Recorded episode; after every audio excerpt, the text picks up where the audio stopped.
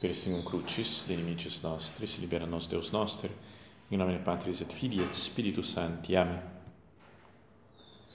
Meu Senhor e meu Deus, creio firmemente que estás aqui, que me vês, que me ouves. Adoro-te com profunda reverência. Peço-te perdão dos meus pecados e graça para fazer com fruto este tempo de oração minha Mãe Imaculada, São José, meu Pai e Senhor, meu anjo da guarda, intercedei por mim.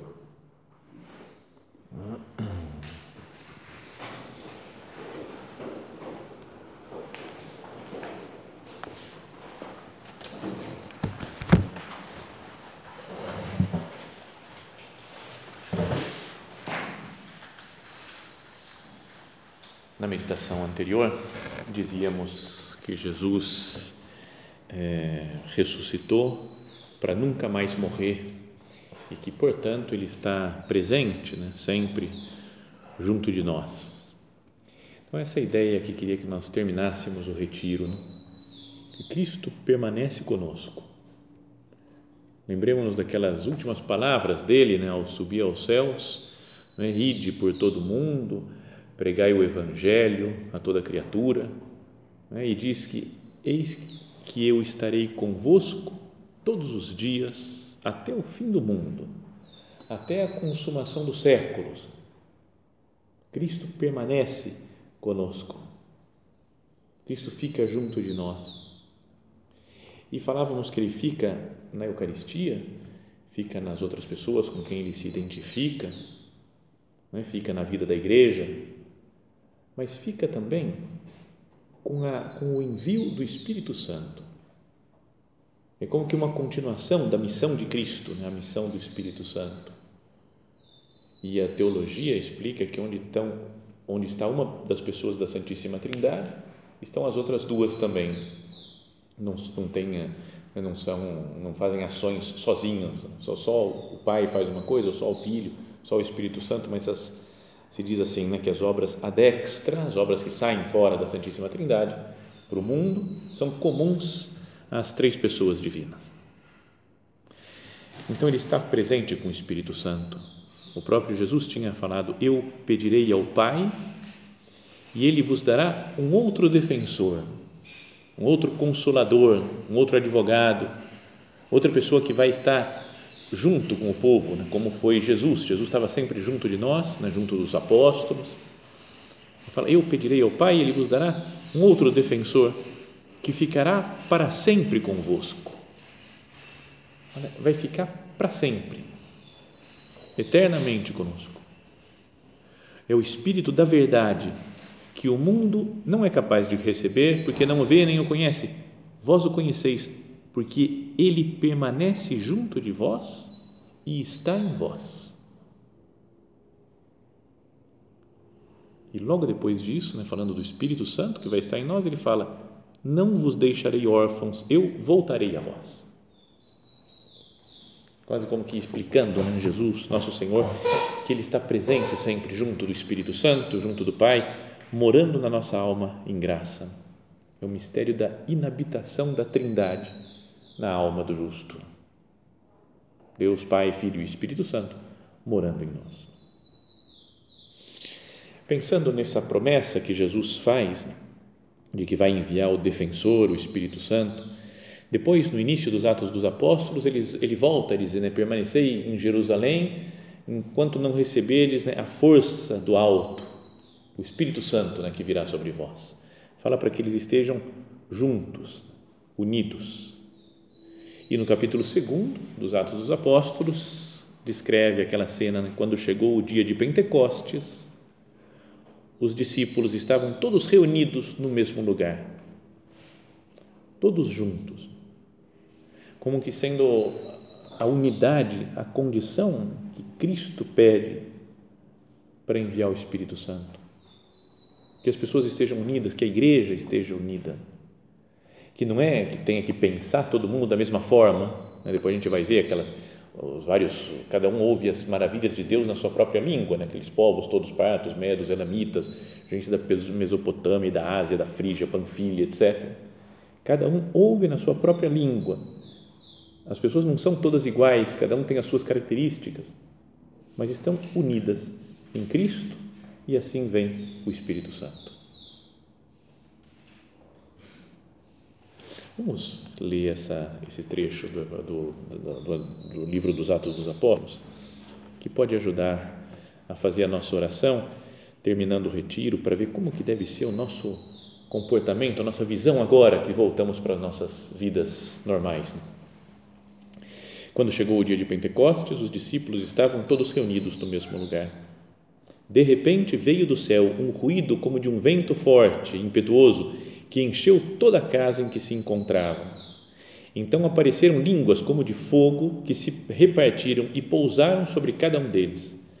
Todos ficaram cheios do Espírito Santo e começaram a falar em outras línguas, conforme o Espírito lhes concedia expressar-se. Residiam em Jerusalém judeus devotos de todas as nações que há debaixo do céu. Quando ouviram o ruído, reuniu-se a multidão e todos ficaram confusos pois cada um ouvia os discípulos falar em sua própria língua. Cheios de espanto e de admiração, diziam: Esses homens que estão falando não são todos galileus? Como é que nós escutamos na nossa língua de origem? Nós que somos partos, medos, elamitas, habitantes da Mesopotâmia, da Judéia, da Capadócia, do Ponto e da Ásia, da Frígia e da Panfilha, do Egito e da parte da Líbia próxima de Cirene, e os romanos aqui residentes, judeus e prosélitos, cretenses e árabes, Todos nós os escutamos anunciando as maravilhas de Deus em nossa própria língua. Três vezes se repete isso, né? nós ouvimos as maravilhas de Deus na, na própria língua, estamos ouvindo, eles estão pregando na própria língua, nas condições de cada um, né? nas características de cada um, o Espírito Santo toca na alma, mexe, leva a Cristo. Quando chegou o dia de Pentecostes, então, esse era um dia que era, era celebrado já né, pelos judeus, né, aquela festa, por isso estavam também vários judeus lá em Jerusalém, e era 50 dias depois da Páscoa, também chamado de Festa da Colheita, né, que era quando colhiam os frutos né, da, de, de plantação. Então, era um festival de ação de graças pela colheita que tinham tido aquele ano. Terminando o retiro, né, não, não ajuda a pensar isso aqui. Eu também quero estar com o Espírito Santo, um estilo de agradecimento a Deus pelos, pelas luzes que Ele me deu, pelos frutos que Ele vai, que Ele vai produzir na nossa alma, na nossa vida. Então, terminemos então o nosso retiro agradecendo ao Senhor, né? obrigado, meu Deus, por tantas luzes que você me deu, por todas as coisas que você me falou, por essa proximidade tão grande de você que podemos ter aqui. Que seja uma, um dia de ação de graças, né? um dia de pensar nas maravilhas que Deus fez na nossa vida, na nossa alma. Como era para o povo judeu né? As, essa festa da colheita, é um festival de ação de graças. E diz que de repente né, eles estavam nesse mesmo lugar, que é o cenáculo. De repente veio do céu um ruído, como de um vento forte, que encheu toda a casa em que se encontrava. Então apareceram línguas como de fogo que se repartiram e pousaram sobre cada um deles. Podiam pensar, talvez, nesse momento, no cumprimento daquelas palavras de João Batista que ele tinha dito, né, que né, eu batizo com água, mas virá aquele que vos batizará com o Espírito Santo e com fogo. Então, até a imagem das línguas de fogo fala, esse é o, o batismo verdadeiro, que nos lava, que nos purifica. Tem uma profecia também lá do Antigo Testamento, que é do profeta Joel, um profeta menor lá, assim, um pequeno, né, não é grande, tem três capítulos né, livro dele. Mas diz assim: depois de tudo isso, derramarei o meu espírito sobre todos os viventes, e então todos os vossos filhos e filhas falarão como profetas. Os anciãos receberão em sonhos suas mensagens e os jovens terão visões. Até sobre escravos e escravas derramarei naquele dia o meu espírito. No céu exibirei sinais maravilhosos e na terra sangue, fogo e nuvens de fumaça. Eu vou derramar meu espírito sobre todo mundo, sobre todas as pessoas e fala que vai ter os sinais do céu, né? como um vento, né? como um fogo. E fala todos os vossos filhos, filhos e filhas falarão como profetas. Podíamos pensar né, que antigamente, lá no Antigo Testamento, os profetas eram poucas pessoas né, selecionadas, escolhidas a dedo por Deus para pregar para o povo. Agora, toda a igreja, depois da vinda do Espírito Santo, podíamos falar que é uma nação de profetas. Não é? a igreja falou alguém esses dias falando num linguajar meio eclesiástico demais, mas falava a igreja não pode perder o seu profetismo, né? Bispo falando, bispo fala mais nesse estilo, né? mas a gente não pode perder o profetismo, a capacidade de dar testemunho de Cristo, de falar de Deus no mundo que a gente vive, na sociedade em que a gente vive. Não imagina se a, a sociedade corrompida do Antigo Testamento, os os reis, as pessoas importantes, até os sacerdotes, fazendo conchavos com outros deuses, né, com outros povos. E aí Deus suscitava um profeta para falar: vai lá e fala que eles estão se condenando. O profeta não podia ficar na dele, né? Fala: não, não, não vou falar nada, não, deixa. Quem sou eu para falar com o rei? Quem sou eu para falar com os sacerdotes do povo? Mas eles iam lá e alguns do profeta Jeremias apanhou a vida inteira, né? Porque ficava falando, está errado, vocês, vão, vocês têm que se converter. O pessoal prendia ele, batia nele. Mas não deixou de ser profeta. E agora Deus fala através desse profeta Joel: naquele dia em que eu vou derramar o meu espírito, todos os vossos filhos e filhas falarão como profetas. Senhor, eu tenho sido profeta para as nações tenho pregado o Evangelho? Tenho dado testemunho da verdade? Ou me escondo diante das, do que todo mundo pensa, do que mundo, todo mundo fala, o politicamente correto? Não vou comportar bem, não, não vou arrumar confusão com ninguém, vou ficar na minha. Tenho sido profeta?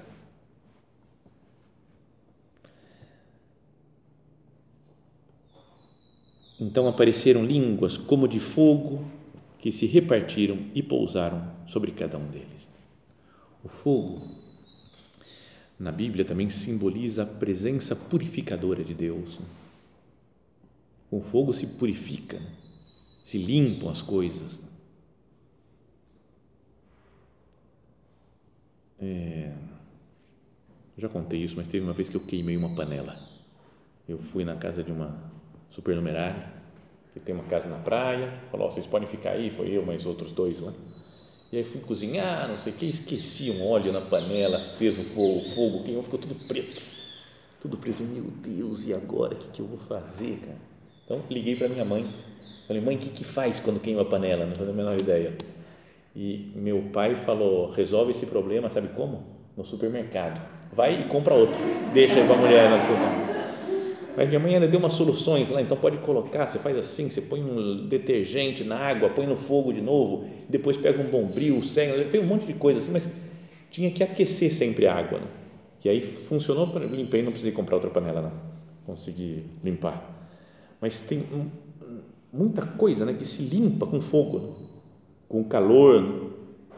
e assim também essa presença purificadora de Deus tem esse, essa imagem do fogo que incendeia os nossos corações para que nós incendiemos as outras pessoas também. No Monte Sinai, quando Deus deu as tábuas da lei lá para Moisés, apareceu fogo, né? raios de fogo, o pessoal via como se fosse um, um vulcão lá, né? caindo fogo em cima do, da montanha. Quando o profeta Elias falou para provar que ele, que o Deus de Israel era o Deus verdadeiro, rezou e fez chover fogo do céu, né? que queimou a oferenda, o altar, as pedras, tudo. Fez chover fogo do céu. Então, no dia de Pentecostes, com essas línguas de fogo, é como se Deus confirmasse né, a validade do Espírito Santo. Fala assim, ó, é, sou eu que estou aqui. Assim como fez lá com Moisés, com Elias, agora estou mandando esse fogo para como que uma confirmação de que é de Deus, é a força de Deus que está chegando, a força de Deus que tinha sido prometida.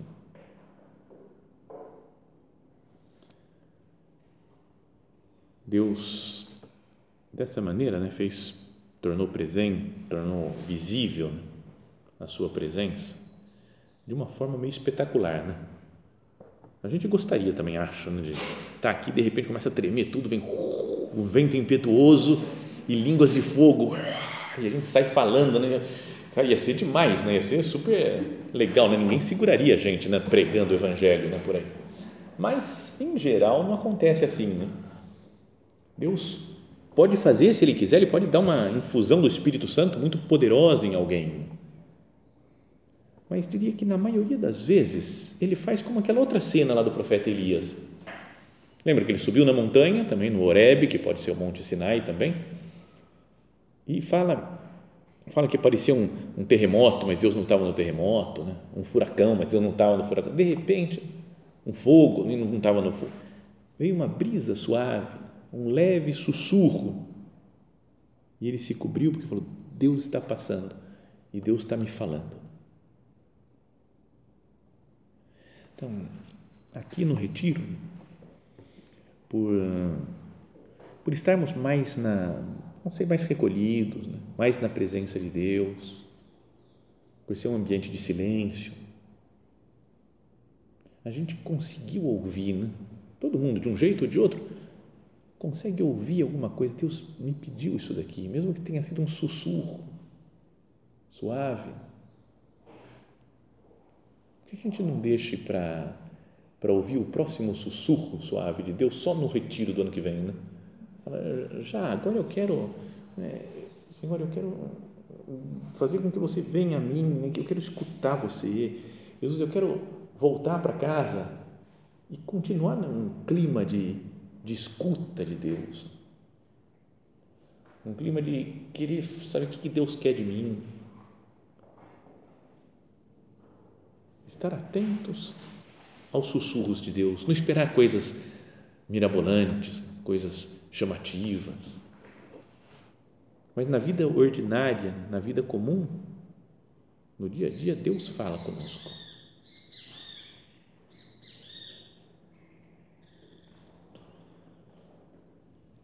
Apareceram línguas como de fogo que se repartiram e pousaram sobre cada um deles todos ficaram cheios do Espírito Santo e começaram a falar em outras línguas, conforme o Espírito lhes concedia expressar-se.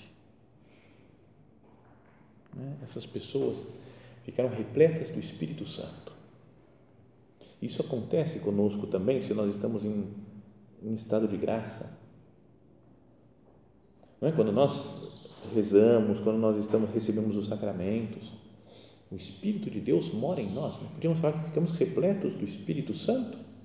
Então, o certo seria a gente pregar e falar em, em línguas, né? conforme o Espírito Santo nos, nos anima a falar. Aqui existe essa toda coisa do dom de línguas, né, que é difícil de saber exatamente explicar como é que é, como é que funciona, para quem que Deus dá esse dom de línguas, etc. Mas não vamos entrar nessa nessa explicação, né? porque aparece várias vezes no Evangelho, no, no, no perdão, nos, nas cartas de São Paulo, nos Atos dos Apóstolos. Mas o que podíamos pensar é aquilo que também São José Maria nos falava, né? que todos nós, pela graça de Deus, teríamos que ter esse dom de línguas, de saber falar na língua de cada um e explicar e tocar o coração de cada um. O que, que essa pessoa precisa? Meu Deus, o Espírito Santo me mostra, me ilumina como tocar na alma dessa pessoa. E às vezes a gente não percebe, mas tem frases nossas que mexem muito com os outros. A gente não faz a menor ideia. Dizem né, que um padre uma vez estava pregando também, não sei se era meditação assim, Estava pregando e aí acabou a meditação. Uma pessoa veio falar, falou, padre, mudei de vida depois dessa meditação. Não, foi, foi maravilhoso. Eu vi que Deus quer que eu me converta, que eu mude. E o padre ficou meio curioso de saber né, que parte foi da homilia que, pá, da, que tocou no seu coração. Que, e ele falou, mas que, que frase? Que falou, não, padre, não foi uma frase, não foi. Para que o senhor virou a página do, do livro lá que estava lendo, eu falei, eu tenho que virar uma página da minha vida. o padre prepara, às vezes não adianta, no Espírito Santo usa outras coisas né, para transformar. Então, às vezes a gente preparou uma, aula, uma palestra, uma coisa, mas Deus, Deus usa a gente, mas do jeito que Ele quer. Eu preciso confiar, meu Deus, toca na alma dessa minha amiga, dessa outra. Mas que nós procuremos né, falar como cada um consegue entender para esse eu falo uma coisa, para aquele eu falo outra.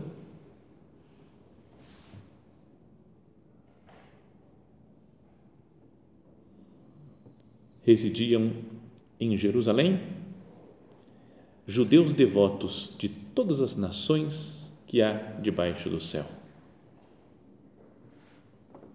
Jesus não se limita, não limita o seu reino a uma raça específica a um grupo de pessoas. Ele oferece a salvação a todo mundo, independente da, da nacionalidade, da raça, da cor, do sexo, do idioma, da condição social.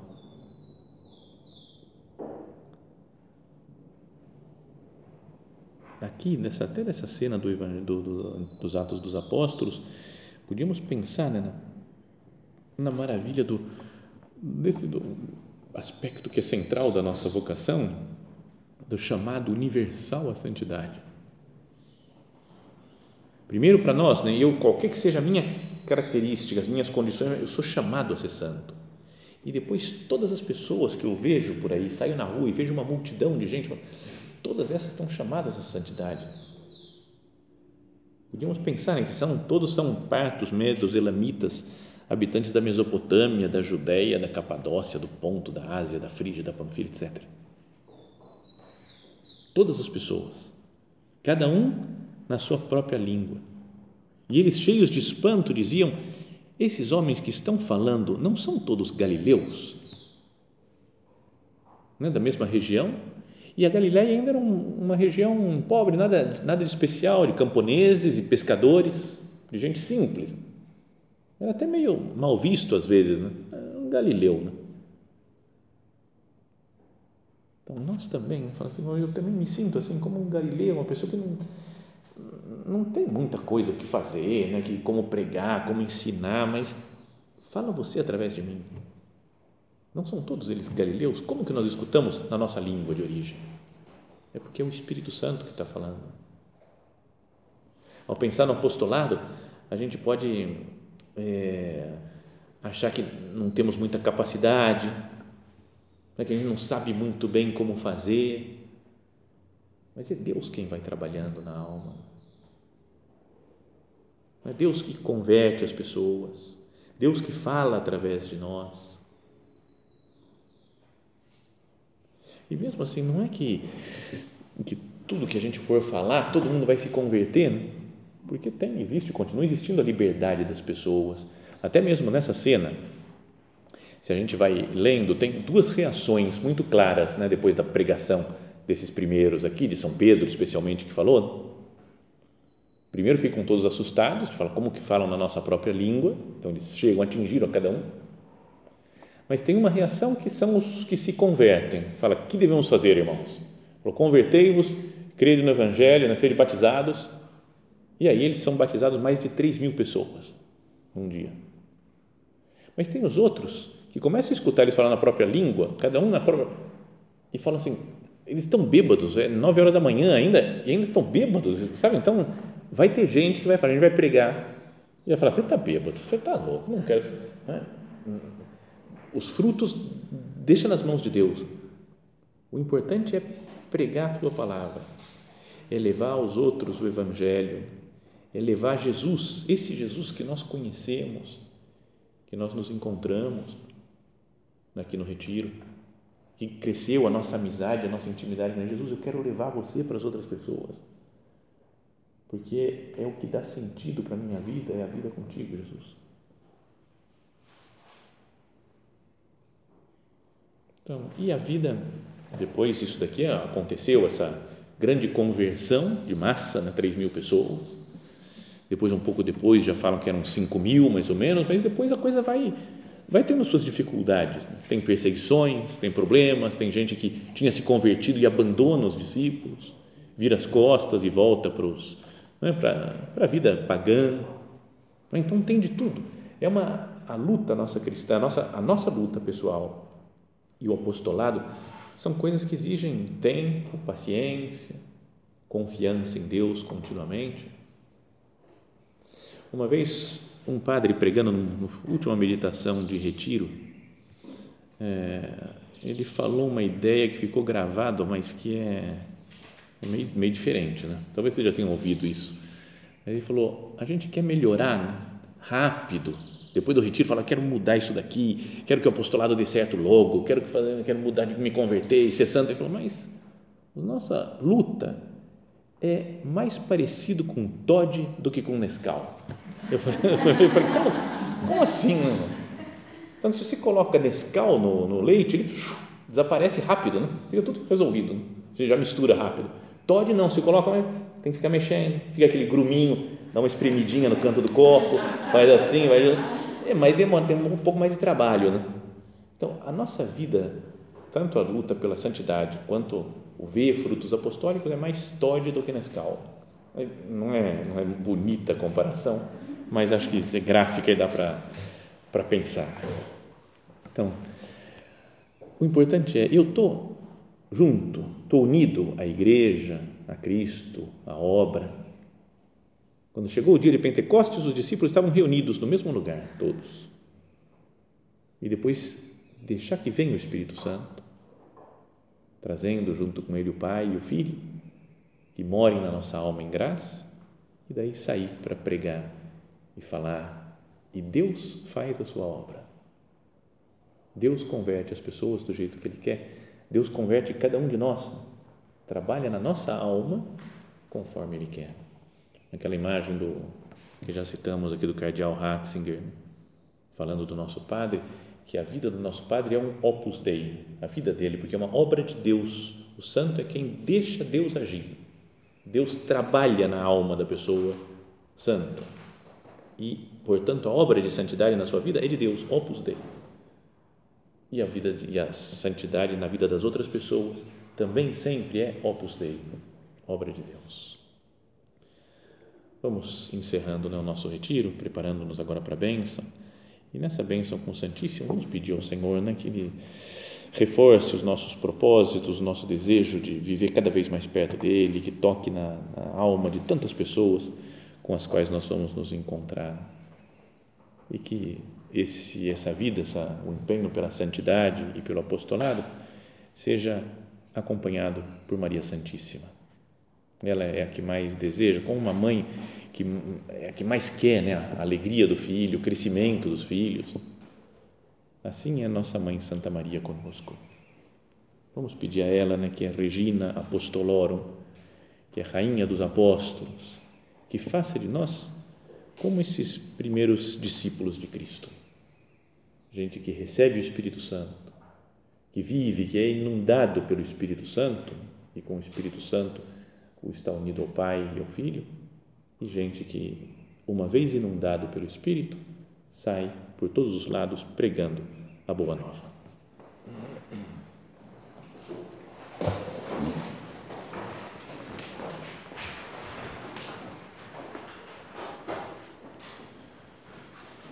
Dou-te graças, meu Deus, pelos bons propósitos, afetos e inspirações que me comunicaste nesta meditação.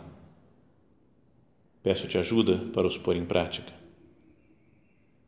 Minha Mãe Imaculada, São José, meu Pai e Senhor, meu anjo da guarda, intercedei por mim.